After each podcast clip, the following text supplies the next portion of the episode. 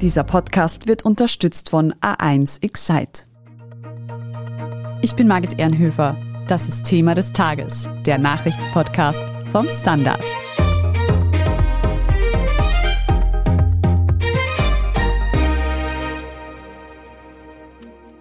Im Kampf gegen den Angriffskrieg in der Ukraine nimmt die EU russische Vermögen ins Visier. Davon betroffen sind auch sogenannte Oligarchinnen. Yachten werden festgehalten, Vermögen eingefroren. Und letzteres passiert auch in Österreich. Standard-Chronik-Redakteurin Irene Brickner ist für die Serie Der Standard vor Ort in Baden bei Wien unterwegs. Denn dort sollen sich reiche Russinnen niedergelassen haben. Wir sprechen mit ihr darüber, ob sich darunter auch Putin-nahe Oligarchen befinden und darüber, wie treffsicher die Sanktionen gegen russische Oligarchinnen sind und woran es bei der Umsetzung scheitert. Irene, du hast nun einige Zeit in Baden verbracht, einer Stadt mit vielen wunderschönen Villen aus dem 19. Jahrhundert. Und du hast dich dort erkundigt, ob und wie viele dieser Villen russischen Oligarchinnen gehören könnten oder sogar Menschen, die nach dem russischen Überfall auf die Ukraine auf der aktuellen Sanktionsliste der EU stehen. Was hast du herausgefunden? Leben russische Oligarchinnen in Baden? Das ist nicht so leicht festzustellen. Es gibt Gerüchte in Baden, dass es zum Beispiel eine Putin-Villa gibt, die dort in der Flamminggasse sein soll. Ja, ich war auch dort und habe ein Haus gefunden, das sehr schön hergerichtet ist, aber eher unauffällig im Vergleich zu anderen Villen dort, die sehr, sehr schön renoviert sind. In der Büschen ist diese Villa. Also man muss sagen, da gibt es Gerüchte, aber es ist nicht festzustellen und das hat Gründe, über die wir sicher jetzt noch weiter reden werden. Ich meine, das muss man sich dann so vorstellen. Baden ist eine Kleinstadt, 25.000 Einwohner und also man trifft Leute immer wieder in der Innenstadt, wenn man dort einige Tage verbringt. Und deswegen gibt es Gerüchte, die von einem zum anderen gehen und dann hört man, dass bei dieser Villa zum Beispiel sehr viele Autos mit Berliner Kennzeichen aufgetaucht seien dass es gar nicht so einfach ist herauszufinden, ob sich hinter den Mauern einer Villa ein vermeintlicher russischer Oligarch oder eine Oligarchin verbirgt. Darauf kommen wir später noch zu sprechen.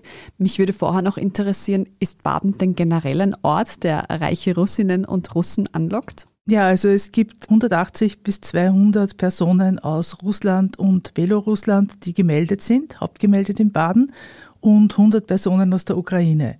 Und das sind alles Leute, die relativ viel Geld haben. Und ich meine, da gibt's zwei verschiedene Gruppen. Die einen sind diejenigen, die dorthin gezogen sind wegen der Kurmöglichkeit, die ja international auch Leute anzieht. Und die andere, das sind sicher Personen, die dort Immobilien gekauft haben, weil, wie gesagt, es gibt dort sehr, sehr viele Villen. Es gibt auch viele Villen, die in nicht so guten Zustand sind, die man renovieren kann. Ja, es gab vor 2014, also vor der Annexion der Krim, und eben auch noch danach gab es eine Zeit, wo offenbar in Baden sehr, sehr viele Immobilien gekauft worden sind, auch von Leuten aus Russland, von Leuten mit viel Geld. Was zum Beispiel ich gehört habe, da war ich aber auch nicht dort vor ein paar Jahren, ist, dass es schon Speisekarten gab, die auch in kyrillischer Schrift gedruckt worden sind, in manchen der besseren Restaurants. Aber wie gesagt, auch das habe ich nur gehört. Irene, du hast ja bei deiner Recherche mit vielen Einwohnerinnen und Einwohnern in Baden gesprochen. Wie stehen die denn dazu, dass diese alten Villen an Russen verkauft wurden, auch jetzt gerade im Zusammenhang mit dem Ukraine-Krieg? Also im Großen und Ganzen ist es so, dass die Leute zwar einerseits also diesen Krieg verurteilen, viele mit denen man spricht, aber den Umstand, dass Russen und Russinnen dort Villen gekauft haben und sie schön hergerichtet haben, wird eher als Positivum gesehen. Und es gibt ja zum Beispiel eine wunderschöne Villa, die Villa Hahn, die ist vom Architekten Otto Wagner erbaut worden. Die wurde, das ist auch rekonstruiert worden, und zwar von der dortigen Vizebürgermeisterin, der Helga Griesmer, die auch gleichzeitig Chefin der Grünen in Niederösterreich ist, ist rekonstruiert worden, dass das tatsächlich einem Russen gehört, einem Geschäftsmann, der das gekauft hat und das auch wunderschön eben hergerichtet hat. Was, ich habe mir ein bisschen angeschaut, die Geschichte von dieser Villa, das war nicht so einfach, weil Teile des Parks wurden abgetrennt und so. Es dürfte nicht mehr sehr gut beieinander gewesen sein, wie er es gekauft hat. Offensichtlich hat er 3,9 Millionen Euro dafür bezahlt und dann auch noch sehr viel Geld hineingesteckt in die Renovierung. Jemand, der das so tut, wird als positiv gesehen. Die Frage ist halt, ob zum Beispiel bei dieser sogenannten Putin-Villa, wo es auch Gerüchte schon gegeben hat, dass man den Putin dort gesehen habe, dass der Putin dort essen war im Baden und so, aber alles irgendwie eher so halt, ja, man spricht halt darüber. Das sind also vorwiegend Gerüchte, um die es hier jetzt geht. Irene, kannst du uns denn noch mehr zu dieser Putin-Villa sagen? Gibt es hier zum Beispiel irgendwelche handfesten Beweise, dass diese Villa einer Person gehört, die zum Beispiel auf der EU-Sanktionsliste steht? Und kann man das überhaupt so einfach herausfinden? Das ist sehr schwer. Ich habe mir sagen lassen in Baden, dass das Ganze überhaupt, das sozusagen es als Gerücht sich verstärkt hat, ist über Informanten gegangen, ja. Also unter der Hand sozusagen. Konkret, was jetzt diese sogenannte Putin-Villa angeht, ist es so, es gibt offenbar einen Jänner 2010 datierten Kaufvertrag, der zwischen einer Anstalt nach Recht des Fürstentums Liechtenstein und einer anderen, genau einer solchen äh, Anstalt in Liechtenstein, abgeschlossen worden ist, um 1,3 Millionen Euro. Das geht deshalb, weil Liechtenstein ist zwar nicht bei der EU, aber gehört dem europäischen Wirtschaftsraum an. Und als solches sind dortige Stiftungen und Anstalten sind in der EU rechtsfähige juristische Personen. Und es dürfte so sein, dass für diese beiden Anstalten in Liechtenstein ist die gleiche Person, eine Frau, als Vermögensverwalterin verantwortlich. Das ist sozusagen etwas, wo man sagen könnte, man wollte die Spuren verwischen, wer das Ganze tatsächlich gekauft hat. Ja, das ist das eine Problem, dass das möglich ist. Und das zweite ist, um drauf zu kommen, ob vielleicht jemanden in Baden eine Villa gehört, der auf dieser Liste dieser über 1000 Personen ist, für die EU-Sanktionen existieren, ist es sehr schwer, denen auf die Spur zu kommen, weil das österreichische Abgabengesetz schützt sozusagen den Namen von Leuten, die Grundsteuer geleistet haben. Also das darf man nicht, diese Namen werden nicht veröffentlicht. Und es ist so, dass das Melderegister einen starken Schutz der Daten vorsieht. Ja, das ist ja auch etwas, was wir zum Beispiel in einem völlig anderen Bereich gemerkt haben während der Pandemie. Da war es ja sehr schwer, dass man Bürgern und Bürgerinnen gezielt Briefe geschickt hätte, wo man sie aufgefordert hätte, dass sie sich impfen lassen. Also man ist dann nachher auf diese Sache gekommen mit an einen Haushalt, also sozusagen an alle, weil eben der Datenschutz sehr stark ist. Und da darf man nicht vergessen, es ist ja auch nicht sinnlos, dass dieser Datenschutz existiert. Auf der anderen Seite ist es notwendig, dass die Rechte und auch die Besitzrechte von Menschen geschützt werden. Wer welche Villa besitzt, wenn er hier wohnt oder wenn er eingebürgert auch ist, wenn er das legal erworben hat und die Steuern, Abgaben zahlt, glaube ich, dass in Österreich das Eigentumsrecht so stark ist, dass man auf Grundlage von dem vorgehen sollte und nicht Stimmung macht gegen Menschen, die vielleicht gar nicht mit dem Krieg einverstanden sind. So sieht übrigens der Bürgermeister von Baden, Stefan Schiroschek von der ÖVP, die Aufregung um die vermeintlichen Oligarchenwillen. Irene, gibt es da auch andere Positionen in der Badener Politik und wie geht man generell im Ort damit um? Es herrscht jetzt nicht ein übertriebener Wunsch, dem Ganzen auf die Spur zu kommen, das kann man nicht sagen. Es ist so, dass die grüne Vizebürgermeisterin, die Helga Griesmer, sozusagen eben Informationen hat über diese eine Putin-Villa, die, ob sie sicher sind, das kann ich nicht wirklich beurteilen, aber es gibt sie zumindest. Und sie hat sich sowohl vor diese eine Villa in der Flamminggasse als auch die andere Villa, die ich erwähnt habe, die vom Otto Wagner gebaut worden ist, gestellt hat mit einem Schild Stand with Ukraine. Das war irgendwann im März, was ihr dort als absoluter Populismus angelastet worden ist von anderen politischen Playern. Ja, sie hat eigentlich Folgendes erreichen wollen. Sie wollte, dass in diesen Villen ukrainische Flüchtlinge unterkommen, weil es unklar ist, ob diese Villen leer stehen oder nicht leer stehen. Also wie ich dort war, bin mehrmals vorbeigegangen, ist es so, man sieht einfach wenig Aktivität. Man sieht Gärtner, die irgendwie den Garten machen. Also sie wollte eben, dass dort, wenn Wohnraum existiert, Leute unterkommen können. Und das ist offensichtlich auch bei diesem, diesem Wagner-Objekt nicht gelungen. Sie hat es probiert, aber es wurde gesagt, dass dort in anderer Art und Weise ukrainische Flüchtlinge oder überhaupt die Ukraine in irgendeiner Form unterstützt werde. Da konnte sich die grüne Vizebürgermeisterin also nicht durchsetzen. Wie erfolgreich die Suche nach Oligarchinnen in Österreich generell läuft, darüber reden wir gleich, nach einer kurzen Pause. Bleiben Sie dran. Das Feeling, wenn es dein Sommer ist. Geh raus und feiere die Party deines Lebens. Damit du das Beste aus deinem Sommer machen kannst, schenken wir dir jetzt zu den A1 Excite-Tarifen 50 Euro Bonus, Gratis-Aktivierung und Top-Smartphones ab 0 Euro. Wie zum Beispiel das Samsung Galaxy A32 4G. Jetzt du im A1 Giganetz. Irene, wir haben vorhin schon erwähnt, dass es Listen gibt, auf denen Personen vermerkt sind, die aufgrund des Ukraine-Krieges sanktioniert werden. Kannst du noch einmal kurz erklären, was das bedeutet? Die Sanktionen sind ja jetzt nicht neu. Also sie bauen auf Sanktionen auf, die 2014 aufgrund der Annexion der Krim und der Nichtumsetzung der russischen Regionen und dann eben am 24. Februar weitet worden, Ende Februar 2022, nachdem Russland die Regionen Donetsk und Luhansk sozusagen anerkannt hat als russische Regionen und dann eben am 24. Februar die Invasion in der Ukraine gestartet hat.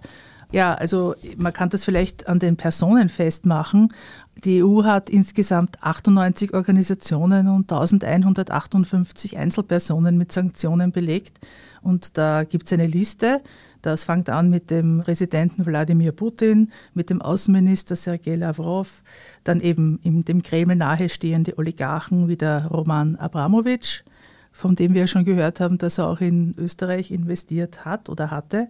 Dann die 351 Mitglieder der russischen Staatsduma, also jene von denen, die für die Anerkennung von Donetsk und Luhansk gestimmt haben, Mitglieder des Nationalen Sicherheitsrates, hochrangige Beamte, Militärangehörige, daneben prominente Geschäftsleute, das heißt Personen, die in der russischen Stahlindustrie tätig sind oder die Finanzdienstleistungen, Militärgüter oder Technologie sozusagen unter sich hatten, Propagandisten und Desinformationsakteure, und dann Personen, die für die Gräueltaten in Butscha und in Mariupol verantwortlich sind und ausgewählte Familienangehörige dieser Personen. Und was heißt das für diese Leute? Das heißt konkret, dass sie unter Reiseverbot stehen und dass ihre Vermögenswerte eingefroren sind. Jetzt eingefroren heißt in keiner Art und Weise enteignet. Das heißt, dass sie einfach damit nichts mehr machen können. Das heißt, eigentlich könnte man davon ausgehen, dass jetzt eine Reihe von Immobilien, die vielleicht gekauft worden sind, um sie weiter zu verkaufen nach einer schönen Renovierung, jetzt also nicht mehr so im Interesse von dieser Gruppe von Personen sind.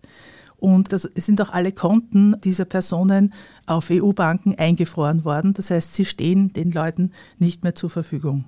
Du hast vorhin am Beispiel Baden beschrieben, wie mühsam oder eigentlich fast unmöglich es ist, herauszufinden, ob ein Objekt Eigentum eines Oligarchen oder einer Oligarchin ist. Wie erfolgreich läuft denn dann die Umsetzung der Sanktionen in Österreich?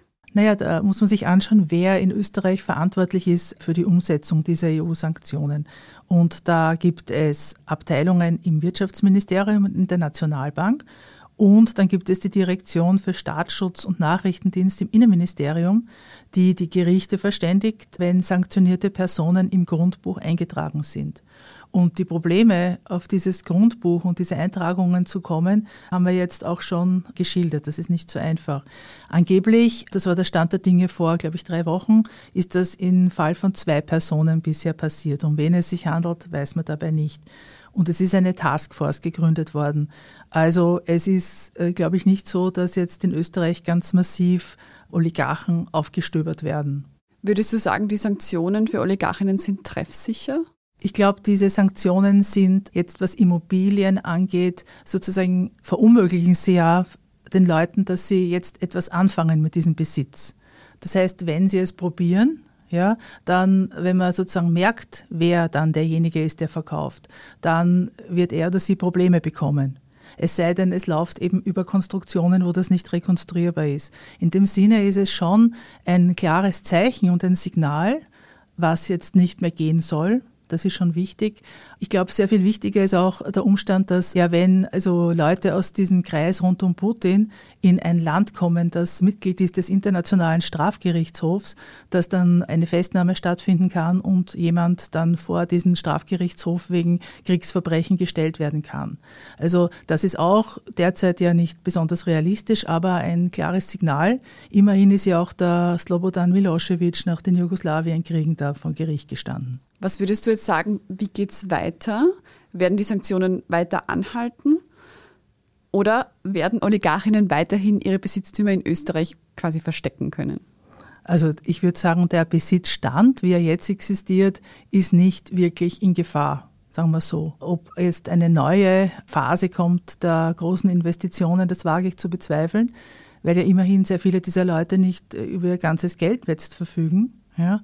Und wie gesagt, ich rede jetzt wirklich von dieser Gruppe von Kriegstreibern. Wenn der Krieg in irgendeiner Art und Weise unter Kontrolle gebracht werden könnte, dann ist es nicht auszuschließen, dass Leute aus Russland, aus Belarusland oder auch dann reichen Ukrainer und Ukrainerinnen, die dann sozusagen über ihr Geld verfügen, dann wieder hier etwas kaufen. Das verbietet ihnen niemand. Aber derzeit würde ich sagen, ist es wahrscheinlich ein bisschen eine Zurückhaltung in diesem ganzen Bereich da. Irene, über deine Erlebnisse in Baden wirst du im Standard noch ganz genau berichten. Vielen Dank für diesen Einblick und deine Einschätzung, Irene Brickner. Danke sehr. Wenn Sie mehr über die politische und wirtschaftliche Verstrickung von Russland und Österreich erfahren wollen, dann hören Sie am besten in unseren Podcast Inside Austria rein. Dort haben meine KollegInnen Lucia Heisterkamp vom Spiegel und Scholt Wilhelm vom Standard das Österreich-Russland-Verhältnis in einer mehrteiligen Serie genau unter die Lupe genommen. Wir sprechen in den Meldungen jetzt gleich noch über den potenziellen EU-Beitritt der Ukraine, über Julian Assange und über Katzen. Wenn Sie unsere journalistische Arbeit unterstützen möchten, dann können Sie das am besten mit einem Standard-Abo tun. Oder, wenn Sie uns über Apple Podcasts hören, mit einem Premium-Abo. Jetzt aber dranbleiben, gleich gibt's die Meldungen.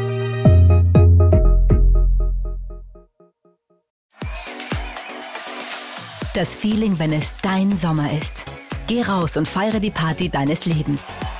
Damit du das Beste aus deinem Sommer machen kannst, schenken wir dir jetzt zu den A1 Excite-Tarifen 50 Euro Bonus, Gratisaktivierung und Top-Smartphones ab 0 Euro. Wie zum Beispiel das Samsung Galaxy A32 4G. Jetzt du im A1 Giganetz. Und hier ist, was Sie heute sonst noch wissen müssen. Erstens. Russland drosselt seine Gaslieferungen nach Europa drastisch. Während die Lieferungen nach Deutschland um 60 Prozent und nach Italien um die Hälfte reduziert wurden, erhält Frankreich seit Mittwoch nun gar kein Gas mehr aus Russland. Auch die Mengen nach Österreich wurden gedrosselt. Laut E-Control seien die heimischen Gasspeicher aber gut gefüllt. Und auch seitens der OMV heißt es, die Versorgung der Kundinnen sei sichergestellt. Russland macht technische Probleme für die reduzierten Gaslieferungen verantwortlich. Denkbar ist jedoch auch, dass Russland weiter Druck auf die EU ausüben will, die über einen Beitritt der Ukraine diskutiert. Zweitens, wir bleiben in der Ukraine. Die EU-Kommission empfiehlt die Ukraine und die Republik Moldau offiziell als Kandidaten für einen EU-Beitritt. Entscheiden müssen das aber die EU-Staats- und Regierungschefs der 27 Mitgliedsländer und zwar einstimmig. Voraussichtlich geschieht das beim EU-Gipfel kommende Woche. Der deutsche Bundeskanzler Olaf Scholz und der französische Präsident Emmanuel Macron haben sich am Donnerstag bereits für die Ukraine als Beitrittskandidatin ausgesprochen. Österreichs Kanzler Karl Nehammer von der ÖVP will nur unter gewissen Bedingungen zustimmen. Sollte die Ukraine den Status eines Beitrittskandidaten erhalten, würde ein tatsächlicher Beitritt der Ukraine zur Europäischen Union aber mehrere Jahre dauern. Drittens. Wikileaks-Gründer Julian Assange wird an die USA ausgeliefert. Dem hat die britische Regierung nun zugestimmt. Zuvor hatte bereits ein Gericht in London die Auslieferung Assanges genehmigt. Während Unterstützer Julian Assange als investigativen Journalisten sehen, der Kriegsverbrechen von Militäreinsätzen im Irak und in Afghanistan ans Licht gebracht hat, werfen die US-Behörden dem Wikileaks-Gründer Spionage vor. Julian Assange droht bis zu 175 Jahre Haft. Und viertens, Grund zur Freude für alle KatzenbesitzerInnen. Katzen können sich Namen merken.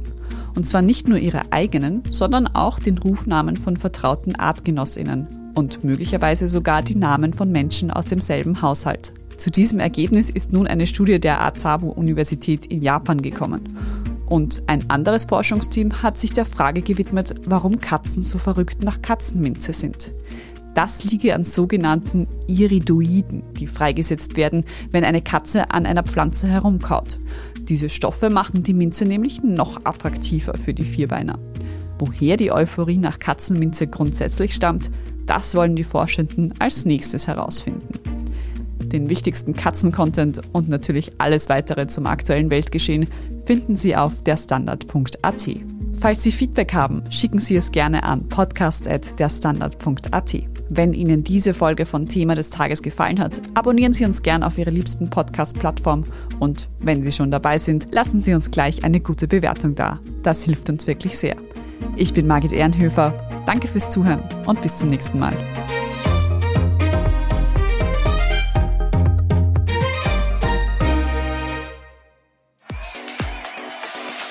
Das Feeling, wenn es dein Sommer ist. Geh raus und feiere die Party deines Lebens. Damit du das Beste aus deinem Sommer machen kannst, schenken wir dir jetzt zu den A1 Excite-Tarifen 50 Euro Bonus, Gratisaktivierung und Top-Smartphones ab 0 Euro. Wie zum Beispiel das Samsung Galaxy A32 4G. Jetzt du im A1 Giganetz.